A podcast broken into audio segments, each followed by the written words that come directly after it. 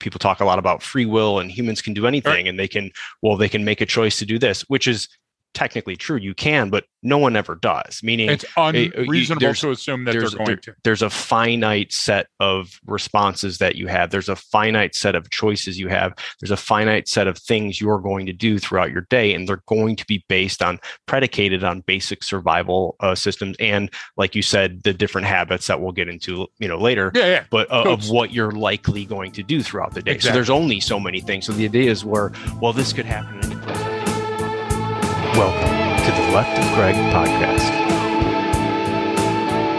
Hello, and thank you for tuning in to the Left of Greg podcast. I'm Brian Marin, the host and creator of the show. As always, I will be joined by human behavior expert Mr. Greg Williams, who the show is affectionately named after. Here on the Left of Greg show, our goal is to increase your advanced critical thinking ability through a better understanding of what we call human behavior, pattern recognition, and analysis. If you'd like to find out more about what that is, you can check the episode details if you have any questions or would like us to cover a specific topic, please reach out to us at leftofgreg at gmail.com. Today, we are going through a list of 10 general rules of human behavior that we discuss in many of our episodes, either implicitly or explicitly. This is not meant to be some exhaustive, definitive, or all encompassing list of everything that you need to know about human behavior. It's simply meant to be used as a guideline from which you can make sense of the daily observations you make, as well as better understand the behavior that you personally demonstrate. Some of the topics we discuss include things like memory and how bad it really is, divided attention and how it affects our behavior, and how all humans betray their affiliations and telegraph their intent, which makes us so predictable. You can find a list of the topics discussed in the order in which we discussed them in the episode details, but I would recommend pulling out a notepad, jotting them down as we go, because at the end we give a great example of how you can use the information we discussed during the episode. Please remember to follow us on social media. You can find the links to the episode details. And if you enjoyed the podcast, please share it with your friends. Thanks for tuning in, and we hope you enjoy the show got that last comment. Yeah, your last comment, your intro comments. I always wait to hit record on until you get whatever whatever uh, thing. Just get it out of my mouth. system. Yeah, that, that that the listeners don't need to hear. So t- today's uh today's topic is um uh, we haven't really kind of done one like this before, uh, but we're talking about what you kind of write up as the top 10 rules of, of human behavior. Yeah. And we've had stuff like this on the website, and we use all of these different sayings or terms in, in classes that we teach and throughout the podcast we always have so today i guess we'll kind of define it for everyone what we mean and you know a couple things from our one these these top 10 lists i always hate you know it's always clickbait when you see oh the 10 things you need to know and yeah, that's yeah, not what Just, this is. This and the funny thing too is the funny thing is too is that that there's 10 they're in no distinct order. They just happen to be like recipes that we've always used. You okay. know what i'm saying? and, and, that's a good way to look at it. These are uh, 10 ingredients you need to have in your kitchen there you go. So, so whether you're if, making, if you don't have these in your pantry, yeah, right? Yeah, you, you're you're you need these things to make Great. bread, to make uh, cupcakes, to you know make whatever you know a, a sauce. You know what I mean? You but you now without these ten things, right? you know, it's like not having salt and pepper in your house. Those are the yeah, two right, things you right, absolutely right, to have, right? Exactly. Um. So so I would kind of approach it from from that, and again, like Good. you said, there are no particular order, and we'll just go ahead and jump into them. And we, like I said, we posted some of this on the website before. Uh, uh, we've talked about all these things, but they're all uh, very important. And so we're speaking almost at a 30,000 foot view. We're speaking generalization. So when we're talking about human behavior and we're speaking in generalizations, that's what we are, right? So you have to then apply it to a specific context. So we keep things general, right? When you talk, when you're when you're generalizing, you have to keep things general. So so that that's fine. That, that's kind of what we're doing, right? With this, but I'll go ahead and just start off. And, and again, no particular order, but, but right off the top of the list that I have here is you have attention. Humans won't pay attention unless they have to. So, first, Amen. I would mm-hmm. ask you to kind of define what you mean by attention and then what you mean by they won't pay attention unless they have to. Okay. So, the entire back of your head is your visual field. From your ear to your ear, the entire back of your head, which means vision is important. Your nose is above your mouth, which means a sense of smell. Olfactory senses are hugely important. Uh, your arms reach out away from your body, which means that they don't want things to touch you before you're aware of them. Those are things that your brain has to attend to, with your limbic system, with uh, uh, uh, all of the different uh, senses, the onboard uh, uh, ability to sense make your environment. So you can't problem solve without sense making, and attention is the critical element of that. And people won't pay attention unless they're forced to, which means that even though it's the best thing for you and all you have to do is uh, come off the gas and look around you. you. You heard the old stop and smell the roses. Do you get what mm-hmm. I'm trying to say? Okay. Mm-hmm. If you don't do that once in a while, what happens is uh, uh, your brain uh, ceases to be amazed by sensory input around it that's novel or that's dangerous. So, so you'll miss these big honking cues. I, I give you just an example. You know that it, it was just Christmas, and so being in a store for Christmas, seeing a, a complete uh, 96 that might uh, a person that is predisposed to cause trouble in an environment. Okay, so you would call it a disorderly, bordering on or emotionally disturbed person, or something. Yeah, yeah. yeah, yeah. There's and, different and, terms, and it right? doesn't matter what their their motivation is, and and I don't want to get into that. So you're exactly right. It could be emotionally disturbed. It could be just the person's at the uh, uh, their cup is full and they're coming out and one more fruitcake is going to put them over the edge and it's going to be stabby time. So this person is standing there and I looked at Shell and Shell's a million miles away because she's going down this mental list of what we're about to do. And I look at her, I go, at my six. And she immediately snapped out of where she was and orients towards the threat. And I go, you know what? I'm blessed because I have a human with me that can do that. Do you know how many other humans would have first of all missed all those signals, right? And then Brian trying to call somebody else on a potential threat to get them oriented mentally. Okay, what would they have done? What? Aware? Who, who are you talking? Well, now the, the whole moment's blown with fluff. You, you see, survival instincts are are based on nanoseconds. And, and so if you're not in the moment predicting this may be a danger, and, and humans won't. Now, now what's going to happen? Pop, pop, pop. And the next thing that they're going to say is, "Oh, I thought that there were balloons going off in the mall." Do you get how that that time right. lag and, creates an extra loop, Brian, that does not have to be. And there. so, so when you say they won't pay attention unless they have to, so yep. we're now at a point, um, kind of in in human species where we're at in societally where um, there's not a lot that we have because it's based in survival yes. is what you're saying uh, we won't pay attention now the things that we won't we we we pay attention to are so small because there's so much competing for our attention in our environment. Precisely. Right? So yeah. so there's a flashing sign, there's your phone, there's the kids screaming, there's the voice over the intercom at the store you're at, there's uh, uh you know billions spent on marketing and advertising to put the right thing at the right eye level to catch yep. that attention for you to spend money. I mean, remember this is all about about spending money for the most part that we're right. around. And so, you know, that's what we're now attending to in our environment. So we're not attending to other humans in our environment. Exactly. We're not attending to the overall situation and potential for danger because we haven't had to attend to those for so long. for so long. So, so let me throw one at you, Brian. Uh, uh, I've got a lot on my mind. I'm getting older. I am want to forget things that I shouldn't be forgetting and so uh, had a lot going on with all the snow mitigation. I sent you some of the photos yeah, and the videos geez, of the snow. Down, uh, uh, yeah. uh, feel free to, to post one of those if the, the, the viewers and listeners don't believe it. Um, but uh, uh, went out of the, the, front of the house, the entire Rogue Manor West. sorry for demo Dick. Oh Marcinko. yeah, shout out God to love him. Dick, your buddy. And and so walking down the stairs, Brian, to to warm up the the death sled and to go around and grab some wood for the fire. Got all these uh, things going on. And for the first time in my life, the first time in 60 years, I locked myself out of the house. Oh, man. Okay? Well, Rogue Manor West is impenetrable, just so you know. Second thing is it's zero. It wasn't below zero. It wasn't above zero. It's zero degrees.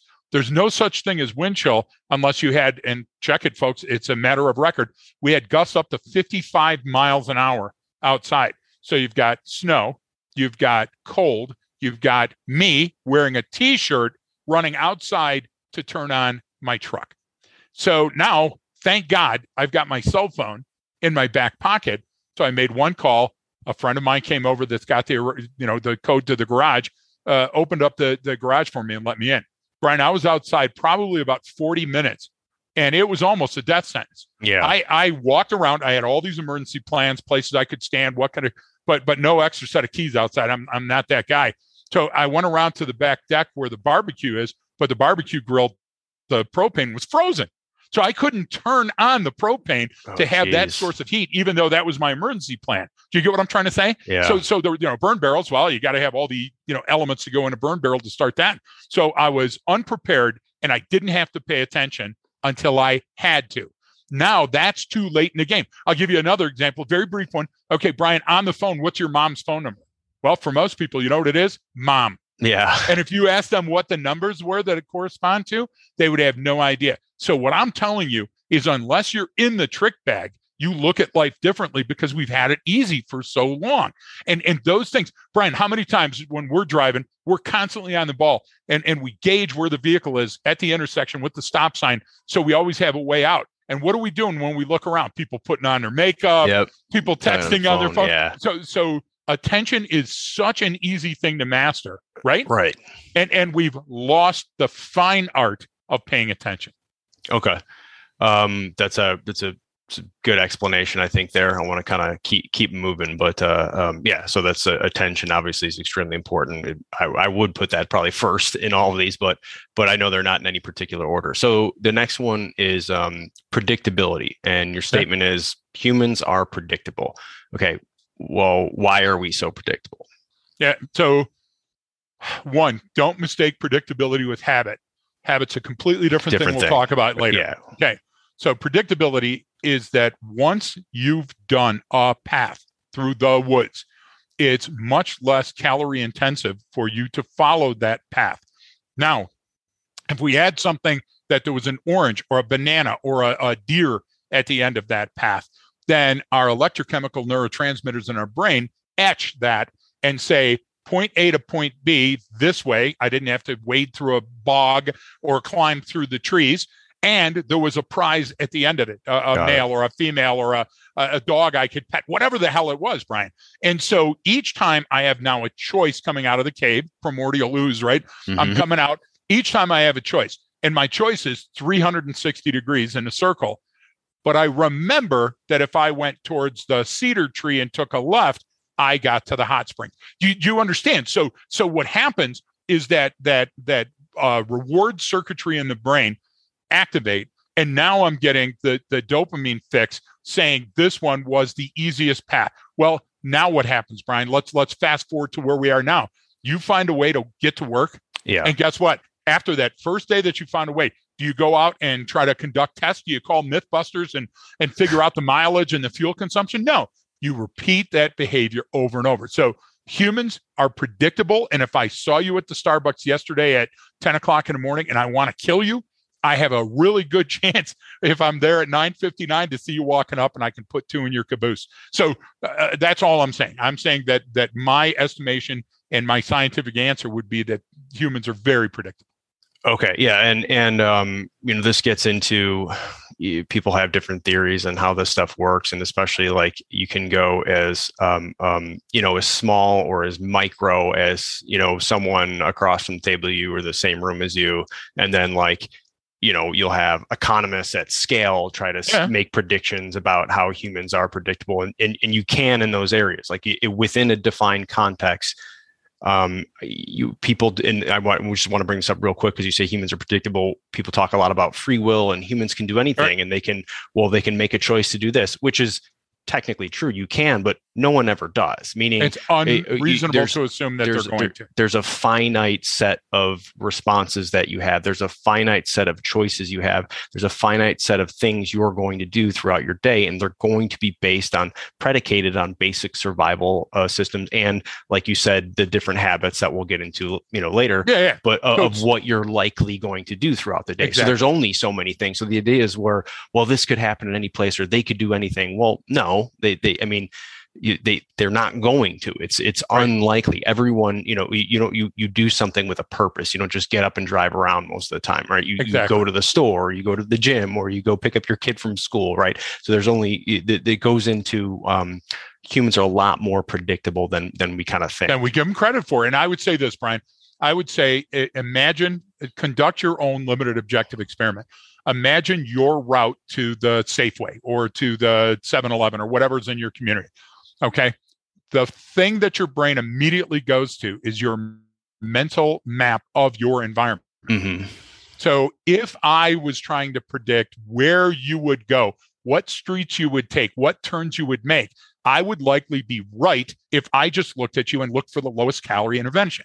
This is the safest route, or this is the fastest route. That's where I'm going to put my money uh, to surveil you or to follow you or do something else. Where, and again, we're going to talk about habit. Habit is different. Habit is you repeating behavior uh, uh, over and over because of the memory and emotion links associated with predictability. With like, like for example, uh, uh, it's predictable which door you'll take when you walk into the Walmart, no matter which one is marked in and out.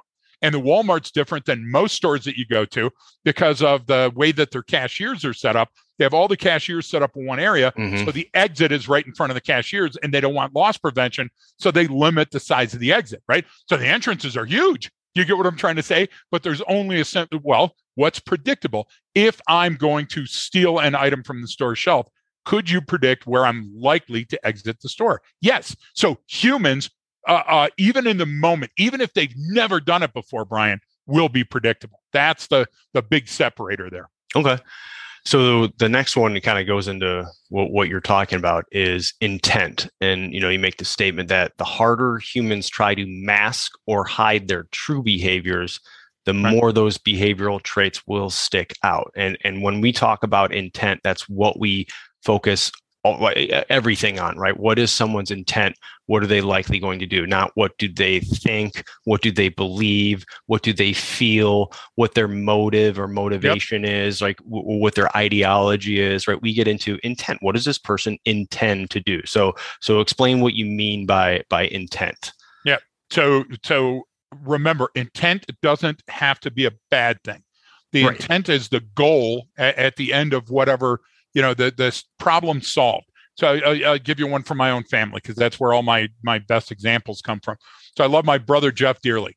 And if you go over to jeff's house what you'll notice is that there's a change during the months of the year.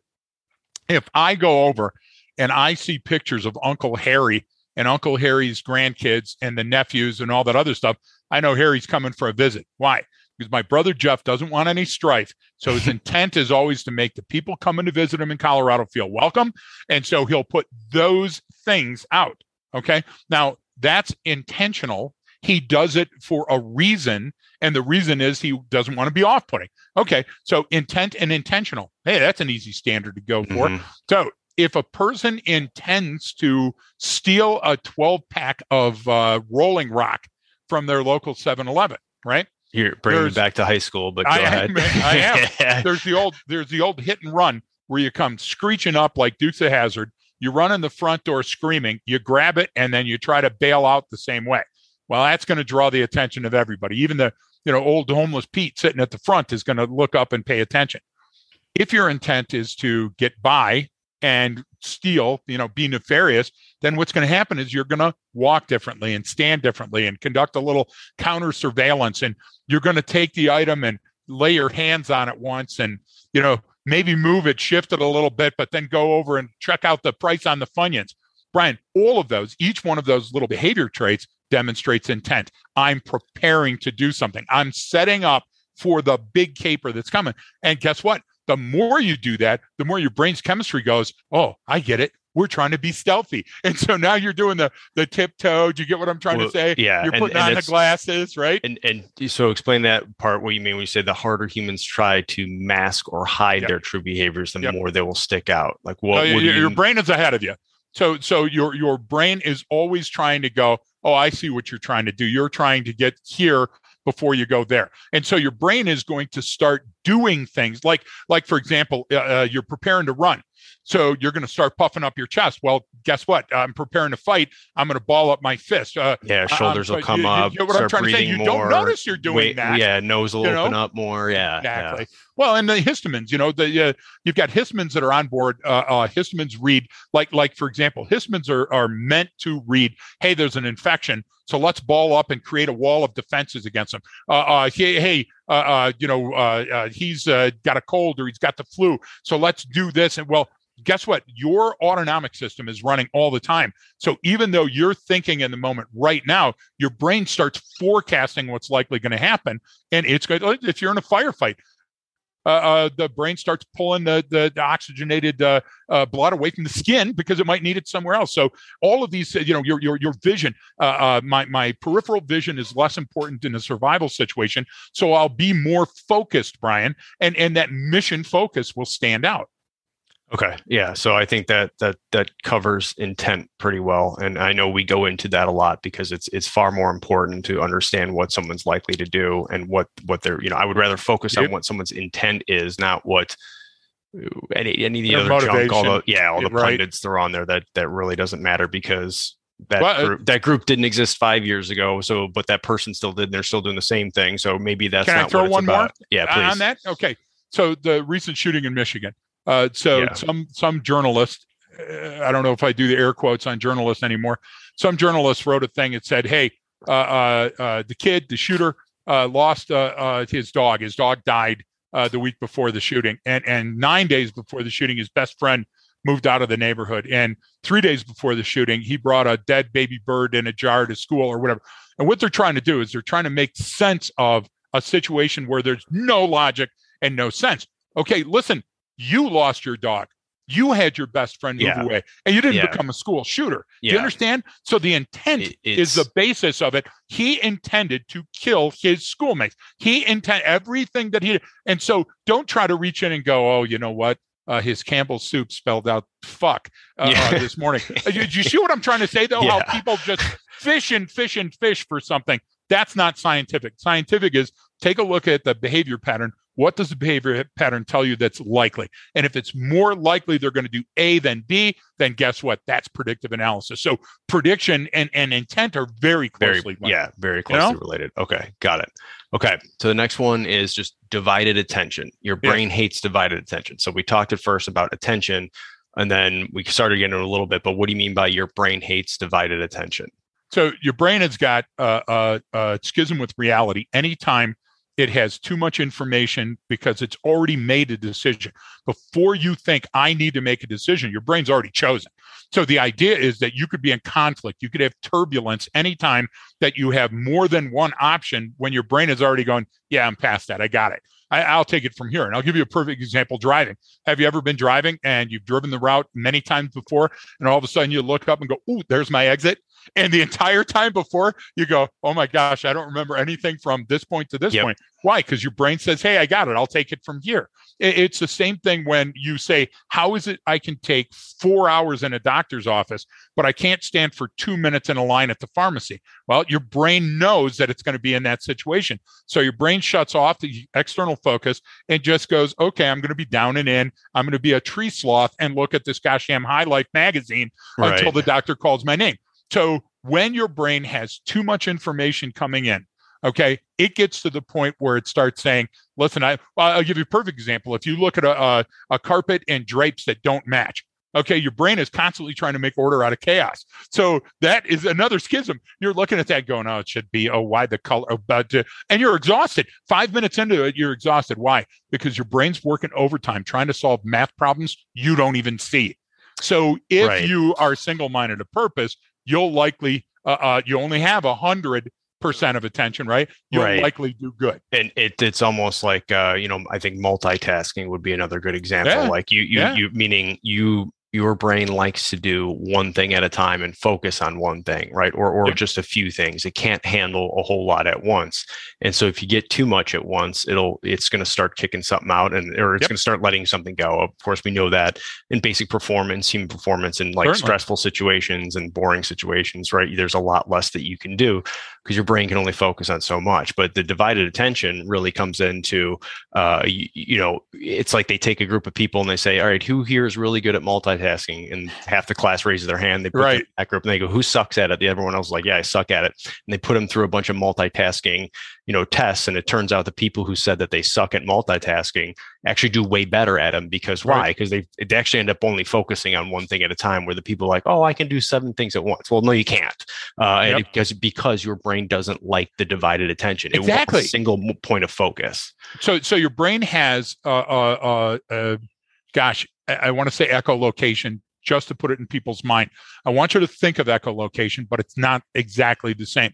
When you're walking on a street and there's other people that are walking on the same street, the direction you turn to avoid them, your internal avoidance system for collision, your distant early warning system is operational all the time. Now, what do we know that screws it up? Drugs and alcohol. Okay. So what else screws it up? Cell phone. Why? Because your cell phone steals a significant amount of your attention. And now when you're walking down the street, what are you constantly doing? You're bumping into people, sorry, stepping in front of a car. Eh. Okay. All of those things happen because your onboard system says, I can deal with this many people at a time. But now you've exceeded my capacity because you demand that I look at something else. Brian, if I'm a, a hunter and and there's hunters in the audience, and it's just you know ending most hunting seasons right now. Uh, uh, a hunter will say, you know what? I'm sitting in my tree stand, and all of a sudden I look over to my left, and here's this deer, and it came out of nowhere. Well, the deer didn't come out of nowhere. What happened is you exceeded the amount of information right. that you can pay attention to, and so now the deer slowly walked in, and because it didn't ask for more attention, humans won't pay attention unless they have to. What happened is all of a sudden you looked and you went, yeah, it's a deer. We do that in our environment With everything. all the time. Yeah. All the time. You How know? many times where's, you hear- Hey, where's my glasses? Oh, they're Yeah. on top of your head. Yeah, Right? uh, I- yeah, exactly. I can't find my phone. You're holding it Yep. in your hand. You know what I Yep. mean? You know oh, uh, that that stuff. It, it it happens all the time, like you said. Those those slow, subtle changes because it doesn't require my attention or doesn't immediately grasp my attention. I miss that stuff. So, all right. Well, the the next one is you know you kind of defined intent. The next one you talk about is Right. telegraphing intent. You say all humans telegraph their intentions unknowingly. What do you Yep. What do you mean by that? So, so everybody right now is going to go, "Hey, wait a minute! So this ice cube tray, there's kind of spilling into the other Mhm. ones." Yeah, of course they are, Yep. because we're humans, and every one of our systems is intertwined with other systems. So there are no seams and gaps. And there's no humans have separate. no seams and gaps. there's no separate and distinct. This falls into this bucket. This falls Nope. into this bucket. And and you gave the ice cube tray analogy. So I want everyone to think, if you're listening, you know what a lot of education and training tries to do, or or, or anytime we try to any descriptive analytic, or we're trying to Yep. um, uh, codify something, we like these nice little nice little you know ice cube trays where this fits in here, this fits in here.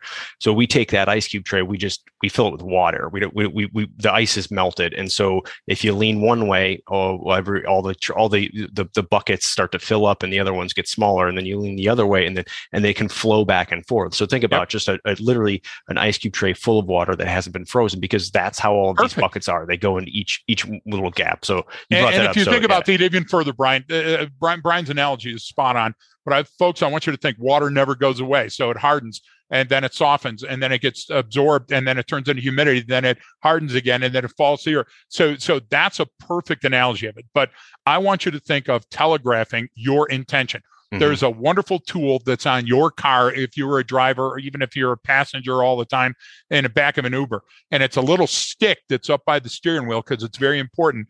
And you can manipulate it with any one of your fingers. And that stick turns on a light that tells people you're going to go left or right. If the person that you're following is exceeding the speed limit, there's one, uh, and they're not telegraphing their intentions by giving you the idea, I'm going to go left, I'm going to go right you can conduct a quick pr- predictive analysis. That person is like that in their entire life. Okay. When they drive, they don't care about other people. They don't give themselves a gap. They're uh, uh, inconveniencing people and actually creating a, a havoc. Why? Because they didn't telegraph their intention. Now, flip the script. You're standing with the person and you're having a good conversation at the checkout counter, and all of a sudden you notice the person's foot's tapping. Their foot's tapping because they want to go. They're tired of the conversation. So it's a good thing to say, hey, we'll catch up next time and let the person go. Now, if it's not you because their orientation is toward the cashier, Brian, they're waiting for that gosh damn cash to, uh, check to cash. You get what I'm saying? And they're getting frustrated. Uh, again, earlier when we were talking about intent, the fist balled up, the, the human responses. Okay. So the harder you try to hide those, the more they stick out. But you telegraph what you're doing well before you know it. So let's put yourself in a boardroom. You're conducting a negotiation. You get what I'm trying to say? You see the person saying something and you're watching their mannerisms, and right away you think, oh, I got something on them. So what do you do? You smile or nod, or you give a tell like you're playing poker, or you do what my, my daughter, Dr. Andrea, does and rolls her eyes because I'm so stupid, whatever comment. Those telegraph what's really going on behind the scenes. And and uh, uh, uh, basketball players have learned for a long time to do a right. fake. Yes. They look one way and pass the other way. Why? Because they understand the price of telegraphing your intent. You you won't that, get a three pointer. You won't get the two. Well, that's a perfect analogy. You know, you go to the quarterback, he can't telegraph where he's throwing that oh, ball. No. Give give the defensive backs a, a, a split second yep. to to know exactly where that ball is going because and th- those are great examples because they happen at such a high, just a, such a high rate of speed and it's so fast and so exactly. But, but that's so. But even at that level, you know that defense can read that quarterback and go oh he's throwing to the left side i better get over there and sure enough that's, that's where it is. So that's understanding to, uh, uh, the t- telegraphing intent and how we do it unknowingly. And when you get to the sports analogies you have, to, you have, to, learn how to not do that right? The little kids Life, learn to play like football, football is a is, game of inches. You're and, exactly and, right. and, and, when you're first learning that quarterback's looking exactly yep. at the receiver the whole entire time right? It, it yep. takes time over time you know to get to that higher level to go all right that's that we, we have to hide that. We have to mimic that but but that takes years and years and years and years of training to go back to unknowingly telegraphing your intent. You know, you yep. brought up the feet. That's a perfect example. I know we've done yep. a whole orientation. Episode, we've yep. done a whole episode on on body language, but but your orientation and where you're facing, but especially your feet are you know the farthest thing from your brain. They're the most honest part of your body. They're going to telegraph your intent, whether you want to walk away or you're you're about to run or whatever that is. So that's right. a, it's, it's a great example. And then you know we do that unknowing That's all happening unconsciously. And and you know, your turn signal example is um I don't think they have those on vehicles in California. Oh my I gosh. I haven't seen anyone. Yeah, every so so just, this is my history of California. Everybody in California carries a frisbee and a golf club and a football with them because the five uh, uh, uh and the one are always so packed up that you can get out and just stand and play games for an hour and a half the while longer, the accident clears the longer I live in California, the more every stereotype you've ever heard about California becomes true. That's ridiculous. That's ridiculous so, and true. So anyway, all right. Next one after telegraphy intent, you have um cognitive illusions. You say yeah. cognitive illusions can be overcome with training, but first of all, explain what a cognitive illusion is. Yeah. So cognitive dissonance, cognitive illusion is where your brain has enough information to choose and it chooses prematurely and the real thing that you're looking at is something completely different or slightly different so i'll, I'll give you an example it's turbidity it's turmoil in your brain uh, uh, because there's enough sense receptors that would tend to show a reasonable person something's happening.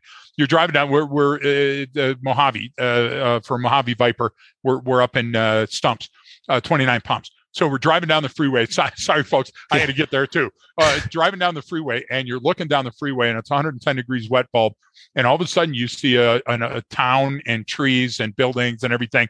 Well, it's, it's not there. What what happens is the heat monkeys that are coming off are creating shapes. Your brain hates divided attention and certainly hates chaos, so it puts them in order and says we're coming up to a village that's got a beach and all these other things when actually it's just the heat monkeys coming off of the ground. Mirage. So yeah. anytime, yeah, mirage. We call it a mirage. So so you have the same thing. A uh, uh, uh, uh, good example of a cognitive illusion is a fundamental attribution error.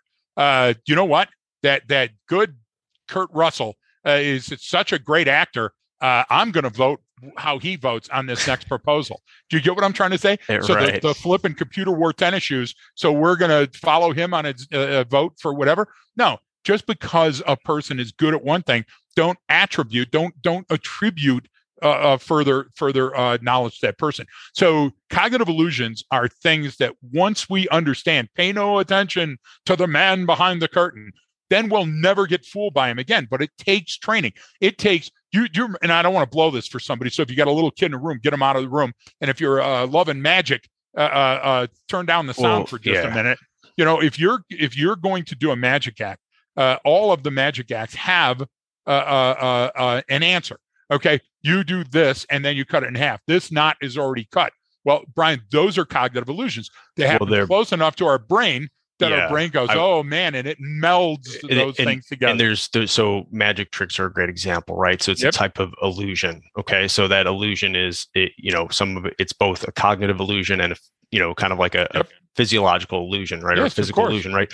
But the idea is with those magic tricks, once you see how it's done, it's you, will never you, fall you, for you, it. You'll never fall for it, right? Once you know, right? Once you get to peek behind the curtain, you go, "Oh, I see how they did it. There's a string here, or this is moved here, or they they divided my attention, had me focus over here while they moved that."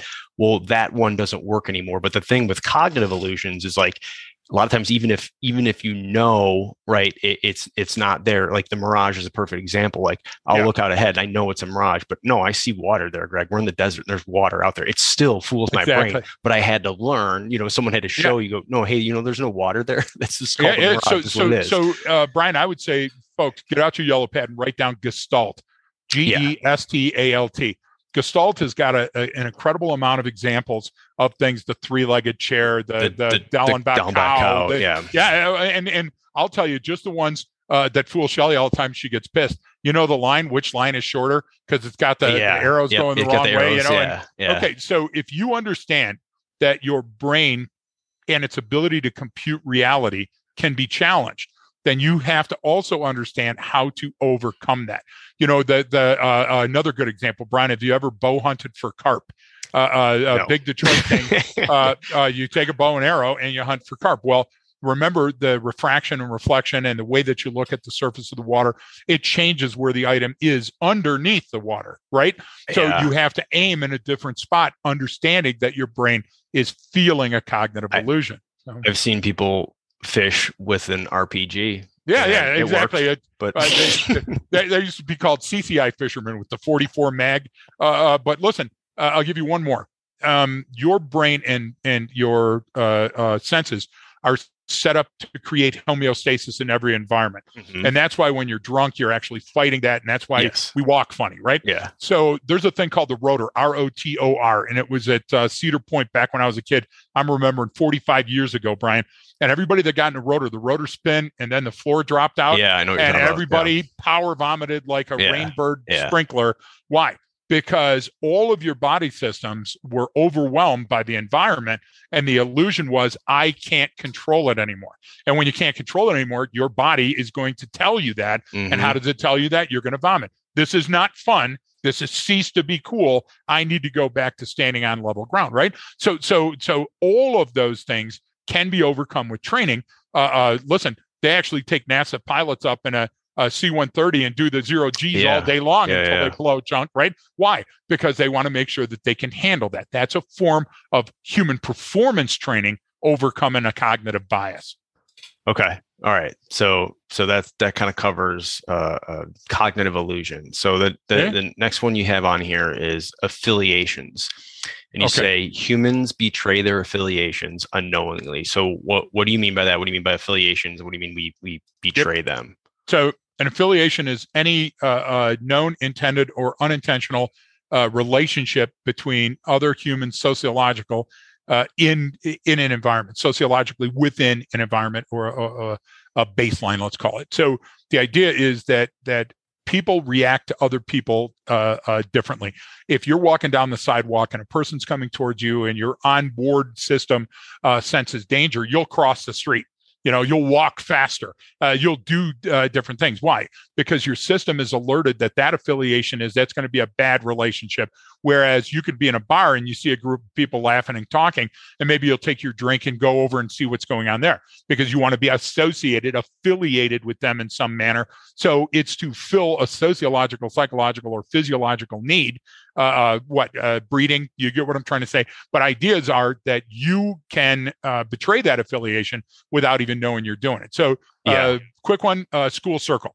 Mm-hmm. We're all standing in school circle. We're standing at a bar, and all of a sudden you'll see so one person. like we mean just like school circle. Yeah, like, bar like is a group a training of people, environment. Like yeah, yeah, four, four yeah. or five people standing around yeah, in a circle exactly. talking like a normal conversation. Yeah, with their feet and their yeah. orientation pointed towards each other. Yeah. So they're all talking and they're all laughing. Now, the person that wants to talk next watch their foot. Their foot will get jumpy and they'll put their foot further into the circle, like they're put your right foot in and put your left foot out. And they'll start manipulating their hair and moving their hand. Why? They're so excited by all the axons and dendrites and the connections that are hot in their brain that they want to spit out the next thing that's going on. Well, what they're doing is they're saying, hey, I'm with this group. I'm affiliated with this group and I want to talk next. Yeah. So I want to be somewhere in a hierarchy. Well, what do hierarchies mean?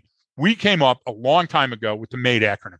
Anybody else that tells you that they made it up, they're full of shit because I'm the first one that write it down. And MADE came from being a made guy. You're a made man if you can figure this out. So it's a double entendre of sorts. And it stood for Brian mimicry, adoration, direction, and entourage. And and most of those have an above or a below, right? Right. Uh, so so so adoration can be a, a positive or a negative. And somebody goes, "Yeah, but negative adoration would be hate or death or fear." Yeah, eh, but it doesn't fit the acronym, asshole. So back off for a minute. I get pissed when people talk about that because they're trying to invent stuff that's already been invented.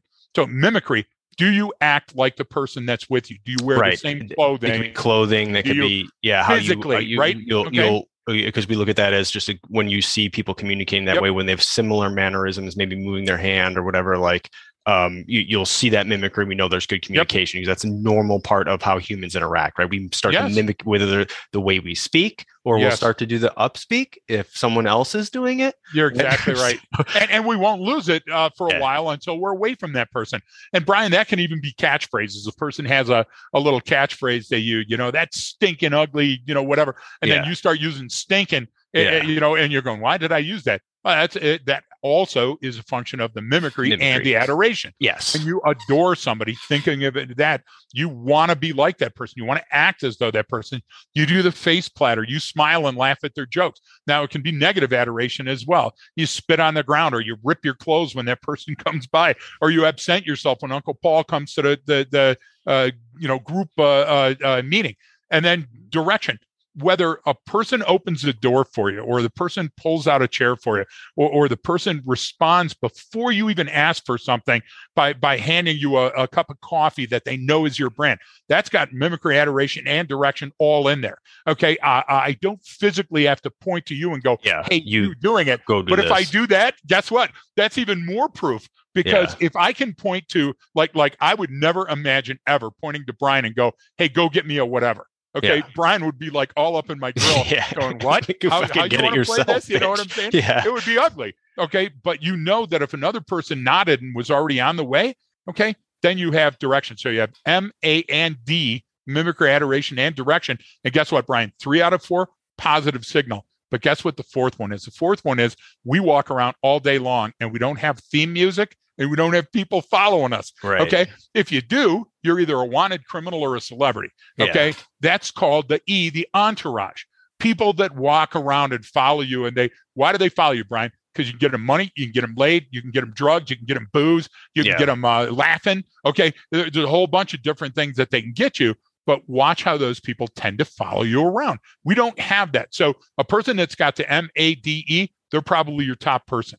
Okay. And you can actually categorize that hierarchy Right. By watching and- and saying he has more of this and she has more of that. So she's the CEO, and this guy's probably her shot caller. You, you right yeah and you're and you're talking about kind of creating a hierarchy in a group which happens naturally in every group i don't care if it's little kids if it's a team whatever even though Yep. there might be a built-in structure let's say military or police like there's a there's already a set built-in structure but then you can start to identify well that person outranks that other person but they kind of have a lot more say in that group of what's going on right? You can Yep. you can see that right? And you know you talk about betraying those affiliations unknowingly. We're, we're doing that sort of unconsciously right? Yes. we will defer to the leader of the group uh, uh, when something comes up or even like you said with the with the school circle thing um, it's it's like uh, you, you can you can look down at where people are standing. If you get a group of people the people in that group who know each other a little bit better they're going to be a little bit closer to each other right? They're going to be standing literally their feet will be a little bit closer than someone else. So um, that is all happening like we said Well, uh, unconsciously right? Perf- we, perfect example. You're you're spot on again.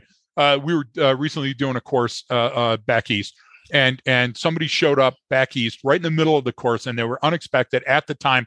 It wasn't during a break; it was right in the middle while we were both on transmit and we're moving the crowd and having a good time. And the person came in, we both know and we both love, and it created a huge ripple in the room. yeah So everybody could see that immediately there was Cool. a change, right? yeah Okay, so this person somehow is more important than all you heathens in the room because we stopped what we were doing to greet that person and welcome them. Now, immediately that person sat down and we went on with the rest of the course. So they weren't our boss. You Right. get what I'm saying? They were important to us, but they weren't our contemporary. Why is that important? So you know how to navigate the physiological and sociological in a in a meeting and get your goal accomplished, right? Right. Right. Okay. So yeah, these are the uh, the affiliation one are huge. We do that in a number of different ways, like you said, Yep. and the way we talk, the way we act, the way we mimic each other, the clothes we're, you know, we always can can walk into a place and we see a, gr- a new group of people, and we can tell whether they're like a high functioning team and they're working it. together. Sometimes just by the way, you'll see like they all the same haircut, they're wearing basically the same clothes, they're all like in the same kind of shape, and we're like, okay, the this group they spend a lot of time together and they work together well because there's no there's no dissonance yep. in there there's not one person yep. who looks comp- and acts completely different there's no like these are natural things sociologically that happen with a group it's like when you see a family out and they all start to start to look the same they're all wearing almost the same color yep. shirt or pants or similar shoes and you're like geez like you'd pick them out in a crowd and they're not let's even take, realizing they're doing it let's take an extra minute on that on zoom uh, uh, or emails uh, remember, you don't have to actually physically see the person to create a behavior profile. So uh, Zoom meetings, uh, uh when people are constantly switching the and and and this is just a thing that we get into because we sometimes have a a CEO on that was a former general that's also yeah. a friend of somebody else. And so when you, when you have too much of the sir, and then you're slipping back and forth to the general, but the other guys call him Larry, and they're having a good laugh. Right. That's uncomfortable. Why is it uncomfortable? Because it's a low functioning unit. Why? Because they have a low level of organization. What does that mean? That they're all on the call together, still figuring out sociologically who's who, yeah, who's who. Yeah, and, yeah. and guess what, Brian? That takes time. That takes money. That's inefficient. So now we look at it even on an email. And so we send an email, and and the first four sentences are platitudes. Yeah. Hey, great to see you at the beach today, Senator. This and then yeah, that's all horseshit that doesn't need to be there. Why do we do it though? Because there's a hierarchy in every yeah. group, and and groups that do it well, Brian, it's smooth and efficient. Groups that don't are constantly fighting, and guess what? It's a lot of extra words and a lot of extra time to make people feel welcome. That's not what the MADE acronym's about. MADE acronyms to figure out humans and the relationships to other humans, whether they know it or not.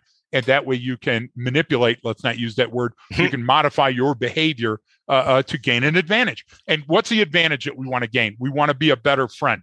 We want to be a better parent. We want to anticipate right. danger or an opportunity. People get us wrong thinking that oh, you mean you're going to manipulate the yeah. terrain as a restaurant to gain it's, an advantage? Yeah, to gain an yeah. advantage to calm you down so I can get the information the, out of you and I need the, to find a missing kid, you know? The, the, term manipulate is not a negative term. Um, so Certain, certainly I, not scientifically. Yeah. You know, so I manipulate the door in the refrigerator many times a exactly, day. Exactly. Exactly. I manipulate that oven, you know, all the yeah, time to get my food so food in there. All right, I'm so, hungry again. So, so the so the next one is is a is a big one. We talk about a lot, and it's about memory. And you simply yeah. wrote, "Memory is fiction." I, I yep. and I cannot stress this enough. It's something I always always have to tell everyone. Like your world and the way you think it is is not reality. It's and your certainly reality. not the way the rest of the world uh, and everyone it. Yeah, yeah. sees it differently. There's objective yep. reality in what you think. So yep. you know what we think and experience and see and feel is is so so entirely subjective that we. This is why there's so much discourse sometimes and people uh, you yes. know think the wrong thing. It's like you're not seeing the world for what it is, but but none of us are. So you have to take that into account. So explain your version of what you mean when you say memory is fiction. Because what do you mean? I can remember a lot of stuff from when I was a little oh, kid, oh, yeah, yeah. and I had stuff that happened. I remember, you know, uh, the my first concussion ever. I was six, yep. you know, and I was at my uh, uh you know, grandparents' knuckles. farm. No, yeah. and you know, I went barreling down this road with my cousins on bikes and I fell and I busted my head open. I had to go to the hospital. I remember all that stuff. Greg, you're right. telling me I don't remember the color of my my grandma's new rug that I threw up all over because I was so heavily concussed. Like I remember yeah. that stuff. I remember every detail, right? Every detail that you remember is a detail that gets better with age because you keep reinventing the memory. Right. Every time that memory comes out of that file folder, you add uh, the favorite. I love asparagus, and I remember the first smell on that carpet when I vomited was asparagus. Listen, as a kid, you didn't even know what asparagus was. Right. But the idea is that you've accumulated all these additional memories, and those memories bleed over into them. And guess what? Uh, uh, even when you're on a stand and somebody says, uh, you know, take the oath, uh, what you're doing is you're recreating what you think you saw, felt, and tasted at that time based on all of the emotions you have. So if you have 90% of your emotions are based on this and 10% on that one concussion when you were a kid, that 90 is going to weigh heavily on that 10, Brian. And it's going to create lapses in memory that your brain hates to have a hole in a memory. So it's going to fill. And what's it going to fill it with? Uh, it's a wonderful life. It's going to fill yeah. it with uh, uh, New Zoo Revue. It's going to fill it with like I'll, I'll, tell you the one that everybody out there knows. Have you ever related a story about how much you love your significant other, and at the end of the story, your significant other goes, "That wasn't, That wasn't me. That me." was your previous one." Yeah. Okay, why? Because we associate good things. We want that Yes. dopamine. We want to feel good about the situation, and that can be harmful. It can create a bias to your memory. And and so and memory is just horribly awful like that. And you know we we remember things the way we want to be remembered and all Yes. humans are somewhat egocentric to a point. So this is where you get All into how the story changes over time. Like you just said the one hey babe remember when we came here and we had that amazing meal? And remember we had that funny bartender and we sat here laughing? It's like no that was someone else you dated Yep. so I got it. replaced my wife with someone else because I wanted But not that memory. not nefariously, No. and you didn't want to be mean in fact, about it. in You fact, just- the the opposite. I actually a wanted. I wanted. It was a compliment to. I'm now inserting her into They really it as a great memory. No, they don't. they don't see it as effing They compliment, I'll definitely do that. not. And and there's a bunch of stuff with, with memory too. Like you know, we, we technically you can store a I don't even know endless amounts of information memory, but what what becomes difficult is recall, right? That Yes. recall of what that is, and and this is where it gets into. We might remember major muscle movements, but individual little things they're going to get changed around, and this happens where you know sometimes what what gets into like I would say nothing ruins a, a, a war a good war story like another witness You got it. because what happens is you, you're not recall when you when you're remembering something you're not recalling back to that event recalling back to the last time you recalled that event the last time you remembered it. it. and that story can change over time if suddenly it was there was three people there and then a year later like yeah i think there's like four or five guys that well the next time you tell that story that now it starts at four or five so then you might add another one and it's like the fishing story you know i once caught a fish this big you know what i mean and then that fish grows and grows and it. grows and grows every but you time So- don't know that you're doing it. You don't. and therefore it feels robust. It feels real, Brian. That's the that's the key. I, I, and I'll, I'll tell you another thing. Listen, folks, I'm old now, so I yellow pad everything. I've got yellow pads all over the house, Yeah. and if I get an idea, I stop and I write it down. And I'll tell you what I do. I write it down completely. Why? Because I've got all of these notepads that I find when I'm going back through my notes, and it said Johnny has one with an arrow to the right. and I look, and above it, I'm in a negotiation. Do you get what I'm saying? Then I drew the circles of the people at the table. Then I met, made an X for Right. Johnny. Then I wrote to myself, Johnny has one with the arrow, and then it's a completely different thing. Well, it was important enough to write it down, signify who Johnny was, and put the arrow. And now I can't use that memory, Brian. Right. I have no idea what the What context of that memory was, right? So, so don't fall for that. And and uh, your imagination uh, uh, uh, you've heard the term. Your imagination runs away with you for a good reason. You want to be the protagonist of your story. You want to be the center of your universe. You want to have things that are wonderful memories where you came and you weren't the one that shit in the, the punch bowl. You're the one that found it and stopped everybody from drinking and and and, and uh, saved the world. So if you know there's that much pressure on you, and you know there's a limit to what you can see, how much you can hear, like like uh, auditory exclusion. Well, Mhm. how many shots were fired? Oh man, there must have been nine or eleven shots that were fired. Okay, Right. eh, eh, eh, do you routinely do that? Okay, well we know the brain hates divided attention. So were you counting or were you running? So I'm always suspicious when I'm talking to somebody. You get what Yeah, I'm trying to say? Uh, uh, and and we we will fill in details that didn't happen and again like you said it's not someone trying to lie they have no nefarious intent it's literally making order out of chaos it's your brain goes i need Exactly. a complete picture however we did not get one at the time of events so I so i'm going to make one. up. Yeah, and that can exactly right. involve stuff from movies that you've seen before other stories that people have told you before um, other events that had nothing to do with it they sort of get get kind of mixed around in there so you might have some major muscle movements correct you know but Yes. but when it Like gets down your to those, concussion. Yeah your I, concussion that story. You remember i fell the off the bike here's you remember you were on the farm. Yeah. You get what I'm saying? Uh, uh, but but when you get the the finer granularity, unless there was a mem- memory and emotion link that was so profound, it's unlikely that that's exactly true. Now, what things help us? Notes, photographs, Right. videotape. You get what I'm trying to say? So so that's why just an Axon body camera alone uh, uh, doesn't fill in everything around, but it can help me get the sequence correct, right? Because what's one of the first things that that fails in our memory? The sequence. This Yep. happened, then this happened. No, uh, uh, uh, traffic accident. Uh, listen, man, I heard the screeching brakes. I looked over and saw the crash. Then I looked up to the light, and it was green for north to south. Well, It probably wasn't green for north to south when it was happening. Do you see what I'm trying to say? So that alone, that factor alone, Brian, if I testify to it, I would be wrong without knowing I'm wrong. So memory is fiction. It's whatever is the best story at the time that you're recalling that specific memory. Okay. And then that kind of leads right into the next one about habit, because yes. you have habit. It said memory and emotion links make humans creatures of habit. So yep. we talked about, you know, predictability and what we talked about is obviously human behavior pattern recognition and you know we're creatures of habit. Pattern becomes pattern behavior is what becomes a habit right? We call that a habit is just a pattern of behavior basically.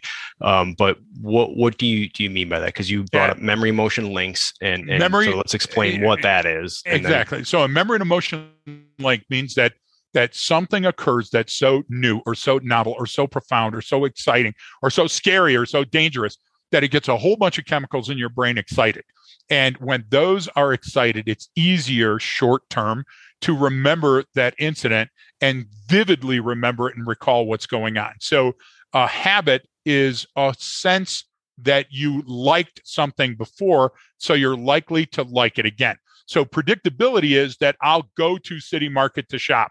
I'll get the biggest cart they have. I'll do the cleaner on the rail. I'll make sure that I start at the right and end with the frozen foods. Why? Because I don't want them to thaw before I get to my car. That's predictability. And humans are, are remarkably predictable. But habit means, Brian, I like to go to bed around this time right. because I know I get about this much to uh, sleep. Okay. And somebody said, yes, but that's predictable. Yeah, but it's a different part of your brain that's yeah. running it. You get what I'm trying to say? It's not the least calorie intervention to go to that place and I just go more and more. It's that something about that memory was so profound that it's a thing that I do. Like people do this, and and I always hear the uh, cr- I'm crossing my arms, folks, and and I always hear the the the the uh, uh, kinesics uh, charlatans. Yeah, you know what I'm saying? the the parlor trick ones, and they're going, that person's not buying uh, uh, what you're selling. Well, this is a comfort signal. Yeah. This means that the person is completely comfortable inside of them. You're not coming in. I'm not coming out because I'm perfect. If I had a blanket, I'd probably be sleeping, right? Yeah. Uh, now, what's another thing it could mean? It could mean the temperature in the room has changed. So, so, uh, and I'm cold, right? So don't force something where it doesn't fit. And habit is a perfect one. Uh, uh, what do we do uh, around Christmas in our house? Do we have eggnog? Do we have uh, uh, roast beast? Uh, do we sing Damu Doris from the Grinch? Those are things that become habit and after a while, those habits now that's not uh, uh, somebody would say, yes, but I can predict you're likely to do it. Yeah, you're predicting it. I get it. That's putting it on a calendar and saying what events are going to happen in what sequence. But the habits, the ex- exact chemistry inside the human that drives it. And that's based on your previous encounters with that information. Okay, yeah, and and that's that's like you said, we're we're creatures of habit. This goes back to like you said, our it's a it, most decisions are made at some sort of survival level, right? Yes. Of why we um why we create the patterns of behavior that we do, right? And and what you keep referring to is the memory emotion links, which yep. is you know some uh, something occurred, right, and it it triggered a whole bunch of electrochemical neurotransmitters during that event. It became yep. very powerful. So that memory emotion link, meaning that I, I, that myelination happened. I created some synapse that said, "Hey, when this occurs, I'm going to do this because that's what we've done over and over again, and it worked, and we really liked it, and we got rewarded yep. out of it." That becomes a habit, right? Yep. And yeah, that, exactly. that, that that's and, and that memory emotion link could be something tragic, it could be something funny, it could just be through repetition over and over again, right?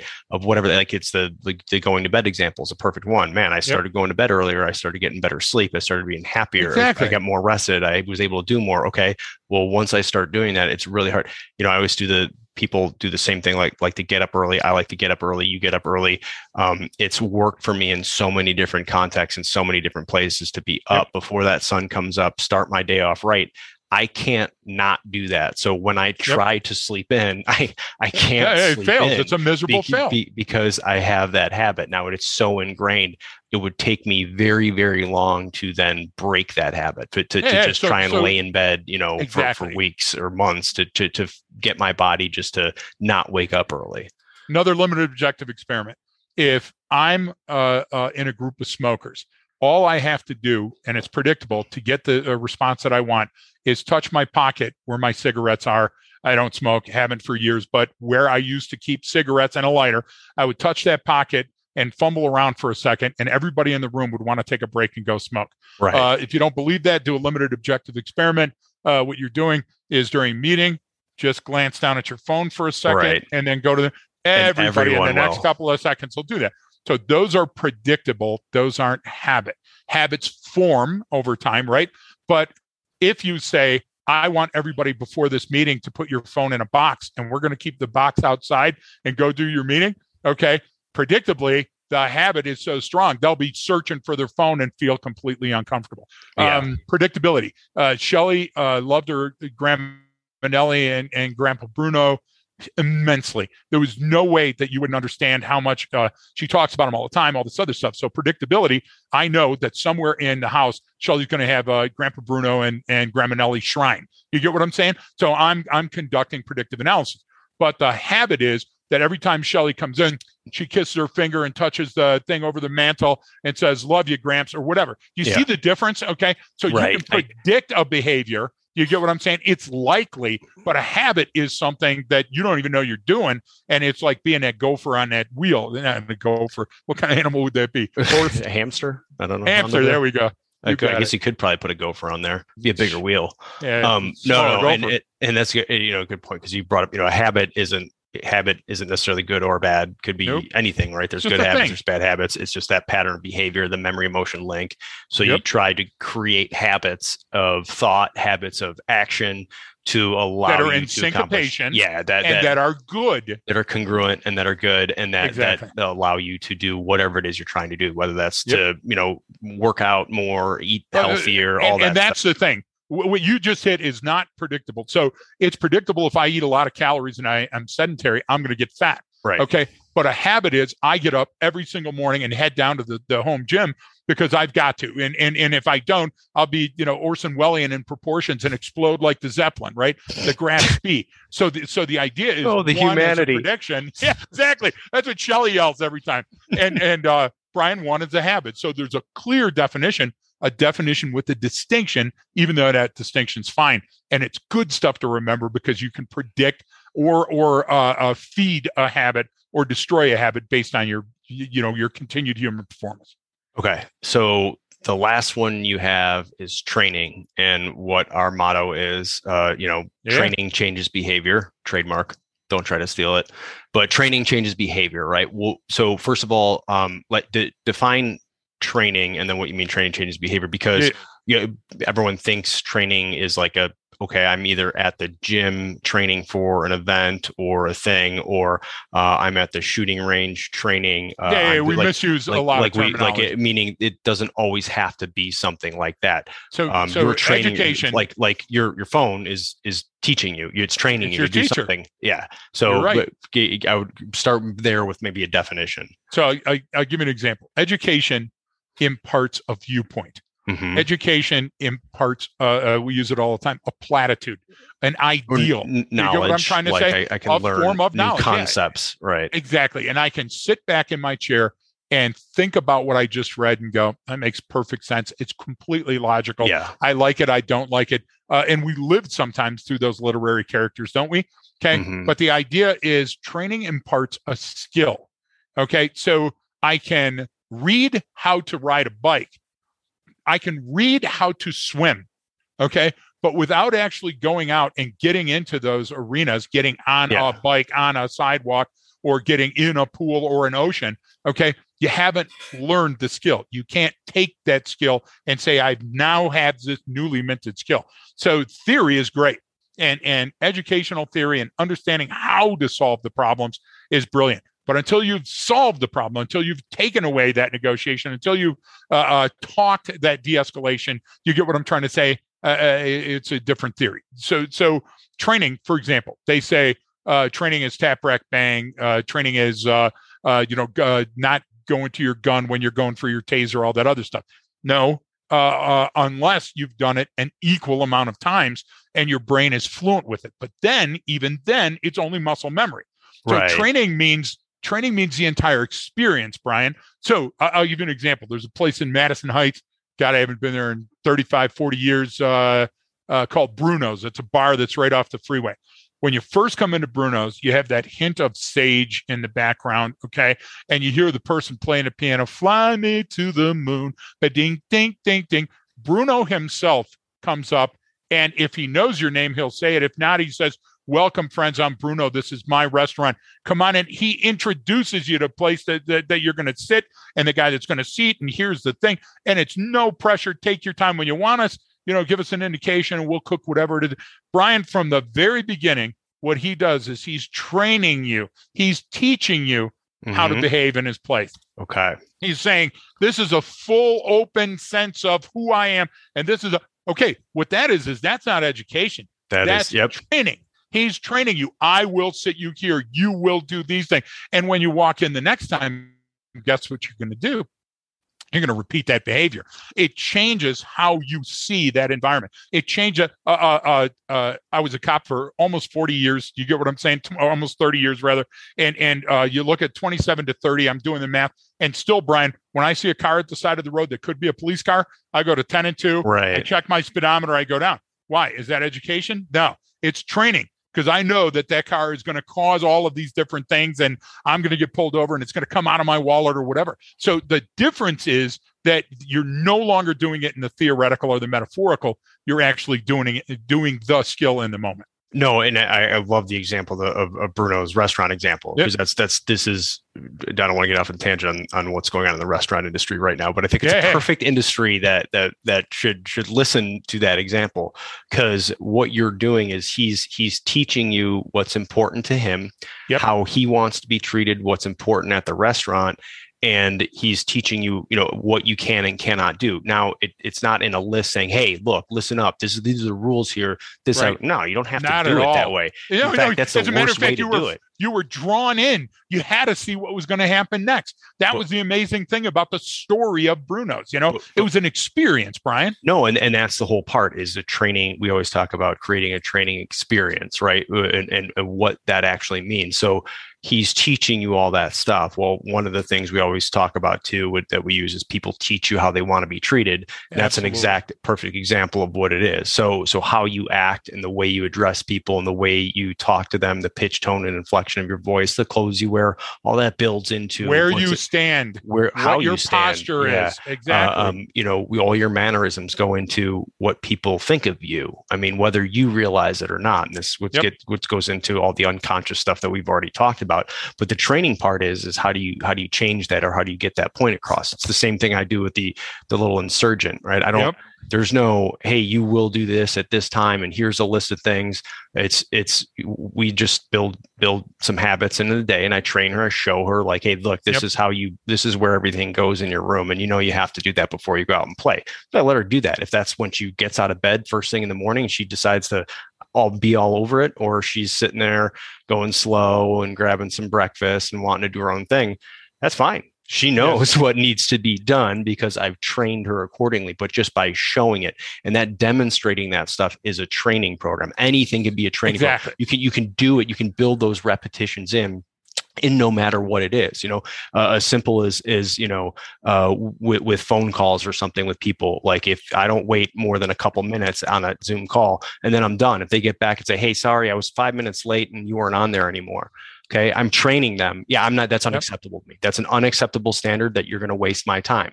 So yep. either A, they learn and they See correct it or they don't and and then it's right. over but but that's the idea is i'm teaching them i'm training them what's important to me you're spot on so so rake the leaves and you'll get a quarter that was a, a our allowance uh, back in the day was a quarter for the week rake the leaves so my dad uh, former marine god rest his soul uh, and and I showed you all the all the family members there over the weekend, Brian.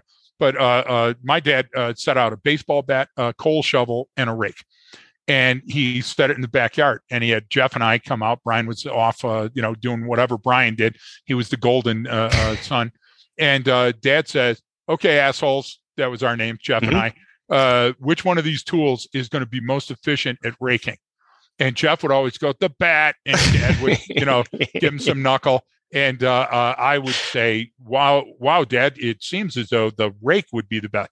And dad would go, yeah. Now, how you pick it up? Dad would pick it up by the tines and he would poke us in the check with the chest with the handle. And, and dad went through this series of things to make it viscerally real. Yeah. What what raking meant. Where do you start? Where do they end up? If you don't put the plastic underneath them, then what are you going to do with the Yes. leaves? Some can be mulched into the garden. It was this entire learning experience. And you're going to go, yeah, it was interspersed with education. It certainly was. But the training was Yep. modules. This is the tool. This is the day. This is the environment. And then he repeated it. And guess what he would do? He'd come out and check our work. This is good. Now you see what you did over here. That went on, uh, you know, Hattie's yard. So you can't do that because then the neighbor's going to be pissed. There was a lesson in everything, Brian, and you could have read it, you know, but doing it, that was the difference. Doing it, now I walked away with that sense of accomplishment. And guess what? When I was faced with a similar circumstance, I figured that new circumstance out the same way. That's a benefit of training. No, and, and that's that's another another uh, uh, great example of what we mean by it. It doesn't have to be as formal eh, as people think it is. I don't think your dad wrote out his lesson plan and then and then Nope. submitted it and then to someone and then created. So, no, it's just. But he went through each each process, each step. Even Bruno had his way Yes. of doing things. He probably didn't have to write that down unless he was showing the next guy that he wanted as the manager, the next woman that he wanted as manager. go, Hey, this is what you're going to do. Let me show Yep. you how you're going to greet people and that's that's exactly what we're talking about those training moments like that and and like you always say you know any anything is a teachable moment anything can Oh be my trained. gosh, Like, do every- we do that? How many times during the day do we, you and I throw that out and we just nod now that hey, Yeah. there's a perfect yeah teachable th- moment. we, Go. we can we can you know? stop right here and stop everything that we're doing look this is why this occurs and this is what it is so and and i keep that you know everything in life is like that you know i do that with the little one as well all right hey did you see why the dog did this uh, instead of what Take she normally knee. does you know do that hip pocket. Uh, Brian, I'm so behind you on this one. Listen, if you're in the moment, you see something, stop. Stop. Take a knee. Go look at that tire tread. That's not from that car. How long has this car been here? Well, it was before the snow. no, it- and and you know it, that, those are wonderful same, same thing when i the first time i ever had explosives training was learning how to use det cord was with 550 cord green paracord There you go. and i learned how to do tie every type of different small charges uh, to blow small stuff up did it a bunch of times so guess what when we finally went to the demo range already done here we go Yep. Let there Here is a pigtail splice. yeah You know, yeah. so that's wonderful. Yeah. so uh, so we we've kind of we've we've gone through um all of these right we've gone through these these 10 um what would be your your guidance sort of if i've been listening to this and Yeah, so taking this is a- notes and, and going through and saying all right well well you know so what or how do i use this or what am i supposed to do with it kind of like what, what can i get out of this because Yep. we can re- realistically we could take each one and do an entire podcast episode on it but but i thought it was better just to kind of get all of them out there like this so if i've, I've got oh, my I- yellow pad out what what what's what are some of my takeaways here and how to use this I would take the next 10 minutes after you hang up or quit or whatever. I don't know social media. it, it ends the I- show I would- ends yeah, Yeah. somehow. And I would take and I would put each one of these on an individual page of my diary. And every single time I encounter something, I would add it. And don't be afraid because sometimes it could be, uh, it's going to be in predictability and habit. But then you're going to go, wait a minute, this one's predictability, habit, and memory. That's good. Rewrite it because when you say it, see it, write it, read it, uh, uh, and repeat it, uh, you're going to me- remember it even better. You know, recall it uh, uh, when you need to. And what I'm saying, Brian, is I'm saying thinking of think of them as bins. They're Yep. big open bins that you can uh, throw the rolled up yellow pad into like a basketball hoop, right? And then go back uh, occasionally and take a look at it and say, Am I being predictable in this moment? Have I established an affiliation at my church? Uh, am I subject to a cognitive illusion? Do you get what I'm saying? Mastery comes from using the language, not just understanding where the Spanish to English dictionary is in your bedroom. No, You know? and, and that's exactly what, what I would have said too. Is right. So let's take each one of these that we went over. You have ten different pieces of paper, and I've got attention. Humans won't pay attention unless they have to. Boom. That's my first one. Like you said, I took those different. I would say externally and internally. What have I Yeah. seen from other people? How do I fall into this bin? And you just start writing those examples. And like you Yes. said, some are going to fall into multiple buckets and that's fine that's how it's supposed to be right and they, they they interweave together and then now after over time after a month you're going to sit there and go holy crap i'm a master at all 10 of these things right I, I- i've seen Exactly. it everywhere But i go there's always room to get better. always There's always another Joe. yellow pad, right? there's Yeah, always there room for, for So, so I'll, I'll give you a quick example in telegraphing intent. Uh, put stuff that you don't normally like. Like uh, Brian and I don't watch uh, a lot of television. Brian's got a streaming thing that he does when there's something good on. I love documentaries. I, I Yeah. absolutely love learning about stuff. uh, uh, but waiting for the documentary to come on. There was some ridiculous movie with that Stiller, uh, uh, uh, Jerry Stiller's kid, Ben Stiller. Ben Stiller. And if you know who Ben Stiller is, folks, I, I don't know the movie, but there's a one where he's trying to get in to see a girl that's in a, a high rise business. And he comes through the revolving doors, which is hilarious. And he encounters the same security guard over and over again. And it's refrigerator Perry. I mean, it's not, but it's a huge guy that's just gigantic. And so uh, uh, Stiller tries to get around the guy. And so Stiller tries to fake to the left, spin around, do all those other things. Well, what he's doing, folks, is he's telegraphing his intent. I can write down that scene from that movie and just jot down a couple of notes. So when I come back to telegraphing intent, I grin, I go, oh, yeah, yeah, yeah, I remember that. And that opens the door, Brian, to those files. So every time that you see one, it's not going to be an Oscar winning movie scene. Sometimes it's going to be a dog shitting in a yard. Yeah. Sometimes it's going to be you, me telling you this morning. You remember about the Christmas tree? Uh, oh, is that a habit? No, it's because I couldn't bend over. Right? Those type of things that happen to us have to be written down. They have to be collated and referred to. That's how. How do you become a subject matter expert? Okay, from all that scar tissue. Right. Well, guess what? When the scar tissue, when you account for all of that, the person says, "Where's your certificate? Where's your book? Where's your, you know, learning and all that stuff?" And that's why you and I hate those gosh damn certificate yeah. mills. Everything's yeah. a certificate and a membership now. I would rather say, "Show me your notes," and have you pull out a book that has all kind of little things written in the margins and everything. That's what makes you a subject matter expert. Exactly. No, that's and that's a that's a that's a great point to kind of kind of end on. You have to personalize yeah. the information anyway. Um, it's the same thing with anything you're learning. You If you don't make it something that you use and you do that pertains to your specific life, good luck learning it. I mean, it's why well, why do people have such a hard time learning a, a, foreign language? Well, not until they get to that country. Then all of a sudden, well, wow, yes. we're picking it up pretty quick. Why? Because you have to out of survival. You got so, it. You so got it's, it. it's it's that you know it's a it's a it's another example. But um, so that's that's kind of these these ten. I know we wanted to do one on this. Um, if you're listening, there's a whole bunch more on our Patreon site, and it's only a few bucks a month, and we put a lot of stuff on there. And so there's plenty more on there. You can sign up, and then we also have, if you're on there, those members who are Patreon members, we always answer any questions that you have. So you can write in, we answer questions, and we record it, and we put it on on that site, so so you guys can and girls and, and everyone else listening uh, can can uh, choose to uh, hop on there and check that stuff out. It gets, yep. you know, if you have questions, likely someone else has. So please check out that site.